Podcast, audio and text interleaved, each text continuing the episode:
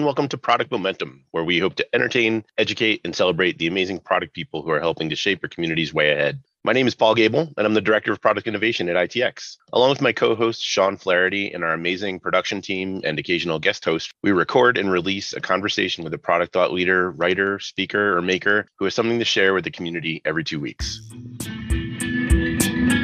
Hey everyone, today in our conversation with Megan Murphy, Sean and I explore some really timely topics. Megan has a brilliant mind for visualization and thinking through how different people understand different parts of what you're trying to communicate. And you'll understand more as you listen to the conversation. But I'm really excited to share this with you. I think she's got a really great message for the moment that we're in in a product community. So enjoy. Hello, everyone, and welcome to the podcast. Today, we are really excited to be joined by Megan Murphy. Megan is the VP of product at Hotjar, where she leads the design, data, and product teams. She's lived and led product teams in San Francisco, Brazil, Spain, and in a fully distributed environment in a mix of B2C, B2B products at Skyscanner, Microsoft, N26, and a few early stage startups. Megan, we're so happy to have you here. Welcome.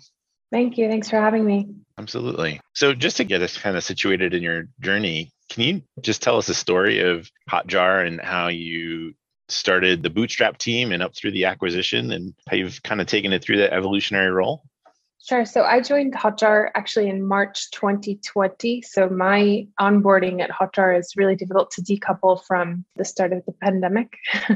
at the time, I thought I was choosing a remote job, and obviously, like much of the world, that was a remote life. So Hotjar now is about eight years old, and they were co founded by five co founders. And one of the things that was so impressive to me about this very unique tech company to reach the brand ubiquity that it has was that most of the co-founders were actually in individual contributor roles and they were humble enough to recognize that they started something great but they didn't necessarily have expertise in leading bigger teams so they hired a leadership team many of them were in IC roles, like I mentioned. And that degree of humility was not something I'd ever experienced before, where, you know, most companies, the co founders have really fancy titles. And even if they haven't done the very hard work of leadership before, they kind of bust their way through it. So I thought that was really impressive in general. And I think that one of the great things about starting out as a bootstrapped company is really conveying a sense of ownership to so many people across the team people really act like owners. They're really aware of the decisions that they're making and the fact that it could affect the livelihood of themselves and their colleagues. I also think there's not necessarily just Hotjar, but just like the mantra of bootstrapped companies having this sort of renegade approach of like we answer to ourselves and you know we march to the beat of our own drum and so i was really attracted to that but then in september of 2021 it was announced that we were acquired by content square and content square if I were to describe it to my family, which I have tried, I might say that we offer very similar products, but we serve really different parts of the market. If I were talking to a closer colleague, I think we would definitely have fun picking apart the nuances that differentiate us in the first place. But it's really interesting to now work alongside and be part of a bigger group, the Content Square group, where they've reached a different type of scale, right? So where we have brand ubiquity, they have really hallmark enterprise clients. And it's very interesting for me to learn about how do you build for the enterprise? What are the differences in the go to market and the time to value? We have really complementary approaches. Like we focus on the SMB side of the market, they focus on enterprise. And actually, this was a relief to me in my role because I think that when you work in SMB, you feel this natural gravitational pull upward toward the enterprise side of the market. And it can create a lot of tension in should we continue to you know have a freemium and free trial offering should we continue to offer self-service upgrades and so forth. And when you have this magnetic pull upward it's hard to continue saying yeah let's do that and, and not accidentally become a swiss army knife trying to do everything in a way that doesn't like do anything really really well. So actually i love the fact that now as part of the content square team it's really clear what they do best and it's really clear what we do best and they don't really overlap too much in that respect. So we get to really create what this product experience insights category is in a way that can capture all ends of the market which i find very exciting yeah, it's a really great story. It's wonderful to hear when acquisitions have that complementary sense of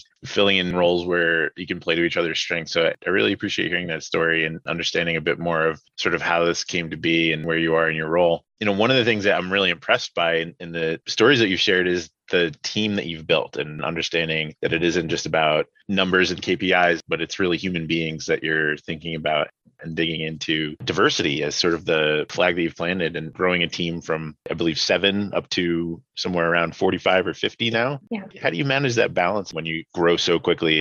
Yes, I love the phrase. I don't know who coined this, but what got us to now won't get us to next. And so when I joined Hotjar, I was leading a team of seven product managers. I joined as a director of product, and within about 10 months or so, I was promoted into the VP role. And with that promotion, really came a whole different scope of remit. So I started to lead our experience design organization and our data team as well. And we were going through a phase of quite extensive growth. Our organization across all of product and engineering doubled in 2020 one. So I thought of that as an opportunity. Like I've been in companies that have scaled before. I've been part of that scale. When I was at N26, we were onboarding 90 new joiners every two weeks. So I definitely know what it's like to go through that experience where your team's bandwidth is not about how much capacity do they have to build new customer value, but it's also how much capacity do they have to help you build the new team. So at Hotjar, I took, I would say, a very manual approach and I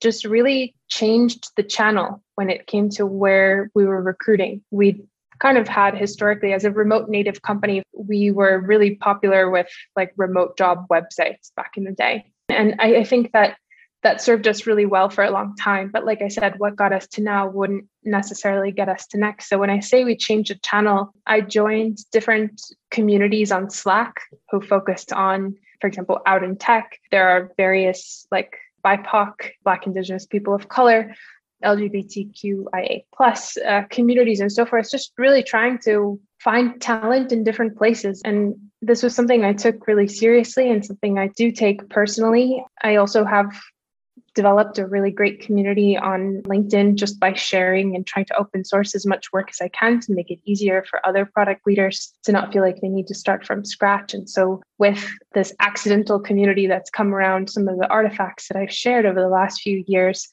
I'm lucky enough to have people who reach out and that gives me an opportunity to go back through my LinkedIn messages over the years and just say, oh, who might be interested for XYZ opportunity if we're hiring. So, my approach to how do we scale the team, tap into different communities and make the composition of the product design and data team, you know, I feel almost like diverse is it's a word that can mean many things. It's a word that can mean nothing. It's a word that can be very insightful. It's a word that could be empty. Like, I really don't know what the right word is, but I just wanted to have a great mix of people from mm. all around the world. And at Hotjar, we have our teammates spread across 35 countries. We've hired folks on various teams far outside of my area in product design and data. But within the product team, I'm very happy that we've managed to hire folks between the Middle East and Africa as part of that scale. And really just like tapping into different places gave us such great talent to bring on board.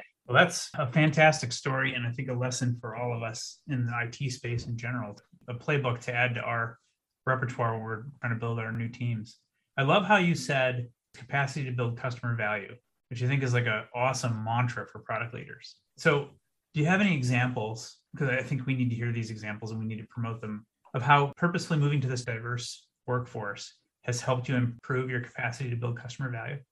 Certainly. I mean, over all of that time throughout 2021, when we were scaling up the team to quite a large extent, I mean, not to say that that scaling is over, right? It's just that we came out of a hiring freeze in the start of 2021 after the dust had kind of settled around where is the business in the heart of the pandemic. And then we started really hiring again. So throughout that year, we also managed to have record breaking numbers in terms of top line growth, in terms of customer reach and so forth. So we still performed while we were scaling. And I think that's quite commendable, something I'm very proud of our team for achieving. When it comes to the value that we have out of a diverse team, for me, it's really not rocket science. Like, great things are built through great debate and different perspectives, and different perspectives come out of people who have different life experiences, different challenges and learnings to contribute. So I, I'm just grateful that each person that we hire can help me reveal some of my own blind spots. And I certainly hope that I can do that for others.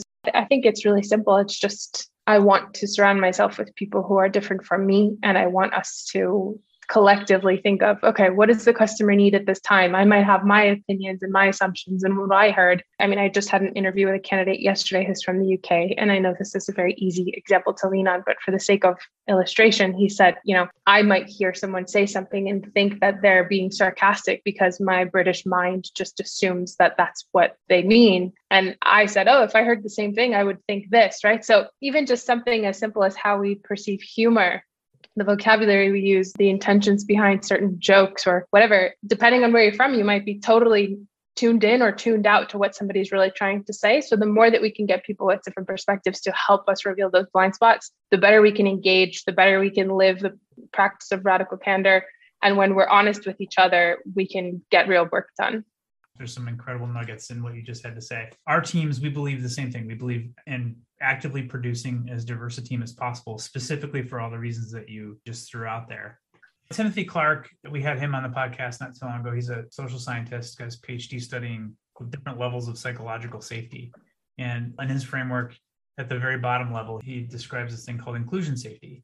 And I think when you when you look around and you see that your culture is naturally inclined to include people who are not like everybody else. I think it just has a natural impact on all the other things that come along with psychological safety.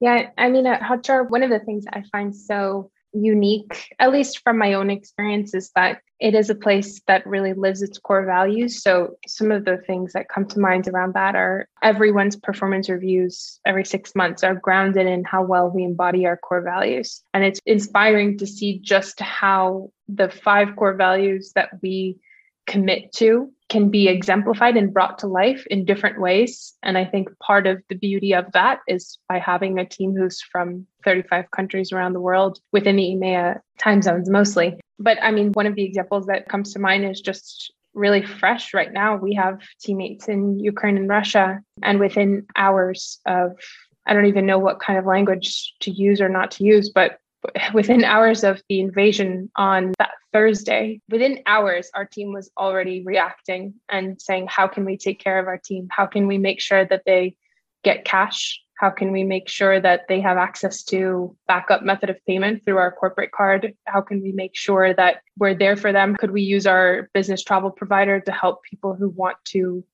fly or take buses or trains like what are all of the things that we can do to support our teammates in places around the world right now that are going through extreme conflict? And one of our values is working with respect. And i think that just the degree of respect for recognizing our colleagues are in a really tough spot and we need to do what we can to help serve them and support them. It's really inspiring. And within literally hours like i think by 8:30 in the morning we'd had an action plan on that very day. Amazing I'm honored that you're you're able to share that with us and that you're able to help them out. That's really truly incredible. You know, the thing that strikes me in talking to you, even getting ready for the show today, is how well you weave in stories and anecdotes to exemplify your points in the strategies, in the product concepts that you've built up within your team. You shared a couple anecdotes, and I'm wondering if we can dig into one or two of them. And the one that comes to mind is the idea of documentation and sort of putting together artifacts and videos. And the point that I believe you're trying to make, and I'm hoping you can share, is speaking in the language that people are ready to hear. And you shared a story about taking this shelf plan, this PRD style document that nobody's going to read, or if they do, are going to remember, and turning it into a format that was a little bit more easy to digest and remember and then talk about and understand. Can you share a bit about how you came to that conclusion and why that stuck out as a memorable moment that turned the light bulb on for you? Sure. Yeah. So the example that you're referring to relates to my when I started working on our three year product strategy at Hotjar. So this was shortly after I joined. And I recognized through talking to the folks on my team, whether it was partners in other disciplines or the product managers there, that the team was kind of craving a hey, where are we going? And that is expected when you hire a leader. That means there was a, a vacancy in that leadership. And so people are hungry for the direction that they expect from that role. And I knew that the team expected that from me. So my instinct is to talk to customers. And I spent a couple of weeks meeting with 30 or 40 either existing customers or folks who fit our ideal customer profile who weren't Hotjar customers. I kind of synthesized all my learnings from that, did a similar degree of discovery within our internal team just to ask questions. I read through support tickets and just surfed through whatever artifacts that we had. And I recognized when I sat down to synthesize everything for the product strategy that the expectations from folks across the company were really different in terms of what do they expect a product strategy to even be in the first place. And so I decided before I would even start writing out this strategy that I should first delineate between what to expect from a product strategy and what not to based on my own beliefs and assuming that those beliefs and experience and tacit knowledge that you build up over the years is what I was hired for in the first place. So I, I use that as the first opportunity to kind of evangelize what will a product strategy mean at Hotjar and what will it not. So for example, it will not be a list of features. It will not be a timeline. It will not be a Gantt chart. It will be a vision statement. It will be pillars of what we will focus on and pillars of what we will not focus on. And I use that as kind of the first opportunity to express the product strategy, even in just really theoretical terms of what to expect. And that was great because it was sort of like when you paint a wall. I grew up with a single dad and I've painted a lot of walls in my life with him. And I'll never unlearn that if you really want to paint a wall very well, you need to prime it first. And I use that in my work as well. So I thought that by way of describing what a product strategy is and isn't, it was essentially priming my team, my partners, my stakeholders for what to expect, such that once I came in to paint it with the product strategy, it would better stick. And I'm delighted that that is indeed what happened. So from that point, I really leaned on the book Good Strategy, Bad Strategy. I made a Trello board to organize the constructs of the book and then kind of make my own fill in the blanks of okay here's you know the biggest problems here's the I don't even remember the specifics right now, but there's like different columns for what you'll focus on, what you won't, and strategy tactics, so forth. And from there, it, it turned into just a lot of words. And it was like a 15 page document with 35 references. And I don't have a particularly academic background after undergrad, but I do write as though I still have a professor who's about to review my work and make sure it's all cited properly. and so that artifact was more for me to like get my stuff together and to feel that the degree of rigor was sufficient enough such that the strategy could hold up to really really challenging questions which is what I knew it needed in the first place. And from there, knowing that nobody would ever read that 15 page document with 30 something references, I hired a video production team to make a five minute video to articulate the most essential parts of it. And we debuted that video at a company meetup in late 2020. So it was a really exciting and engaging way to kind of create a teaser as well for the whole team, because then they knew that if they wanted to dive into more detail about something specific or they wanted to, you know, check the data on certain things, they knew they could go look at the long form content and find what they needed there. But it, in order to just even onboard new employees, I would say check out this five minute video if you want to see where the product is going going as a way to like you know get a primer then. Your master of metaphors. Yeah i think it's an important skill of a product leader is to be able to make the vision and the decision making mantras like concise and memorable so people can act on them and make decisions when you know when you're all not in the room as the leader you know?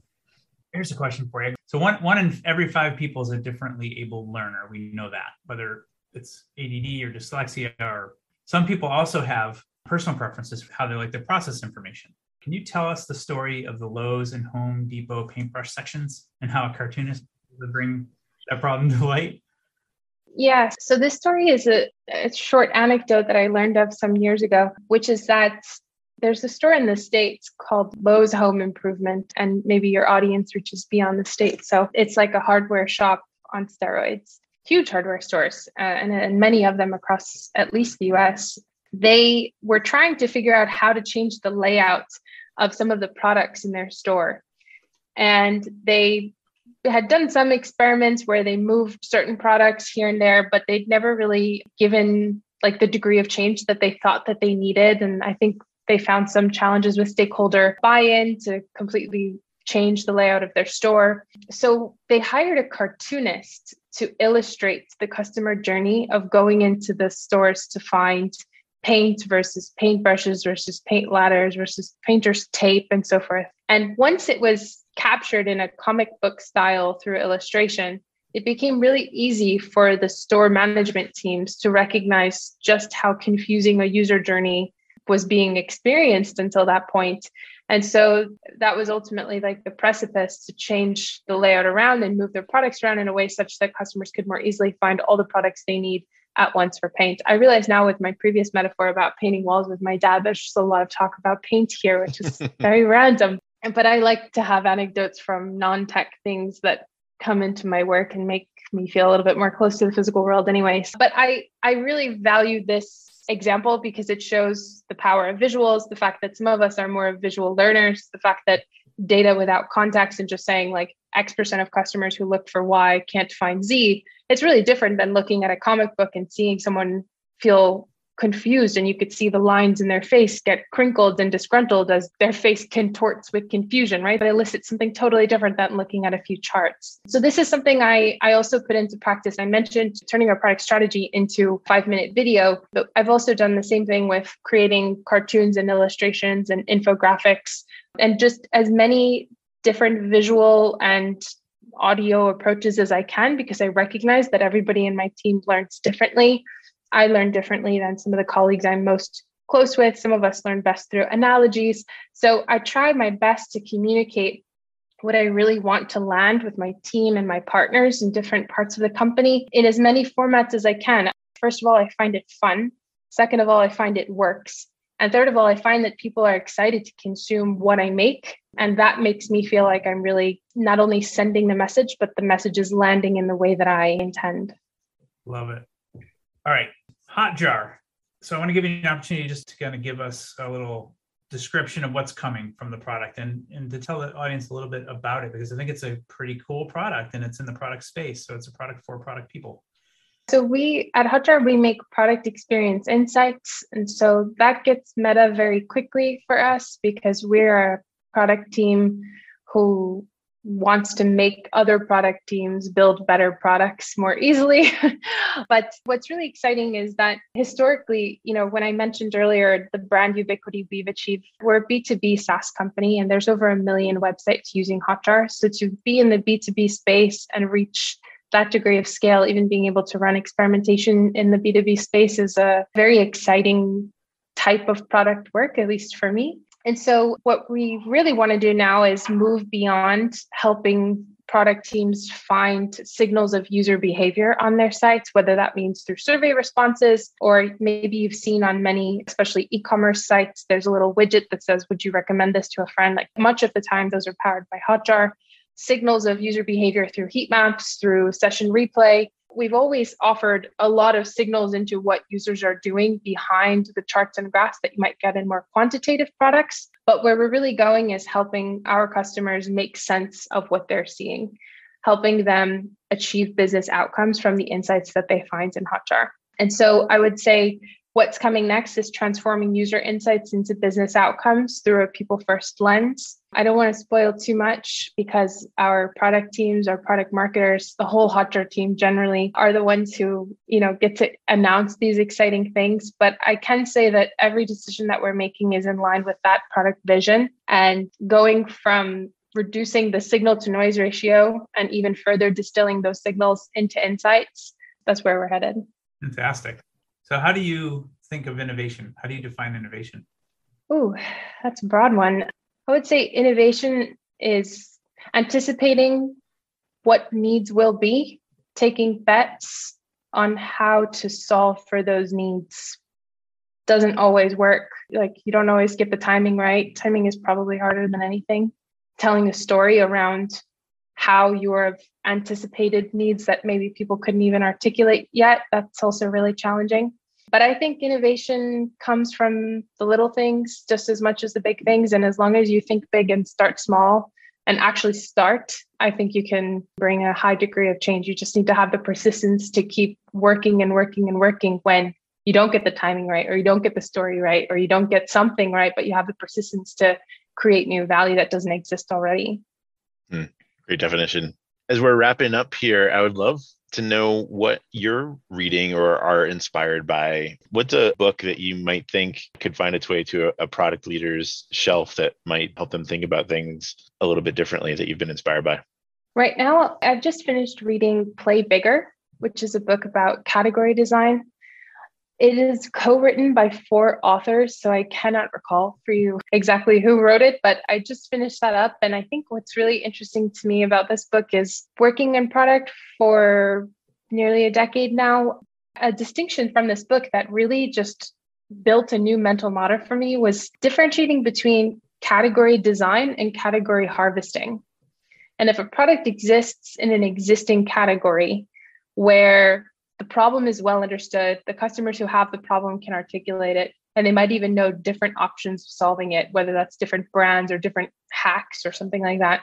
The idea of harvesting a category and extracting more value and iterating and optimizing is distinctly different than building a product in a brand new category where you actually have to market more of the problem itself than the solution that you're offering.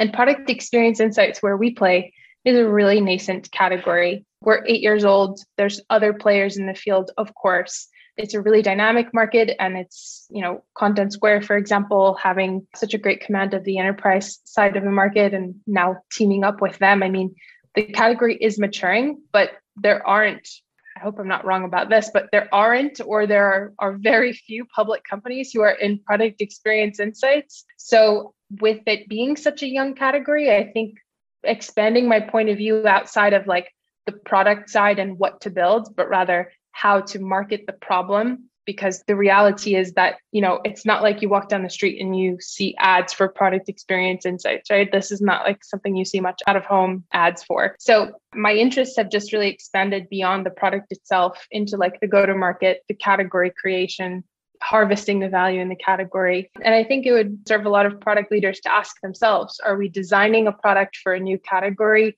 or are we designing a product that harvests value in an existing category? Because that can really help you figure out where your North Star should be.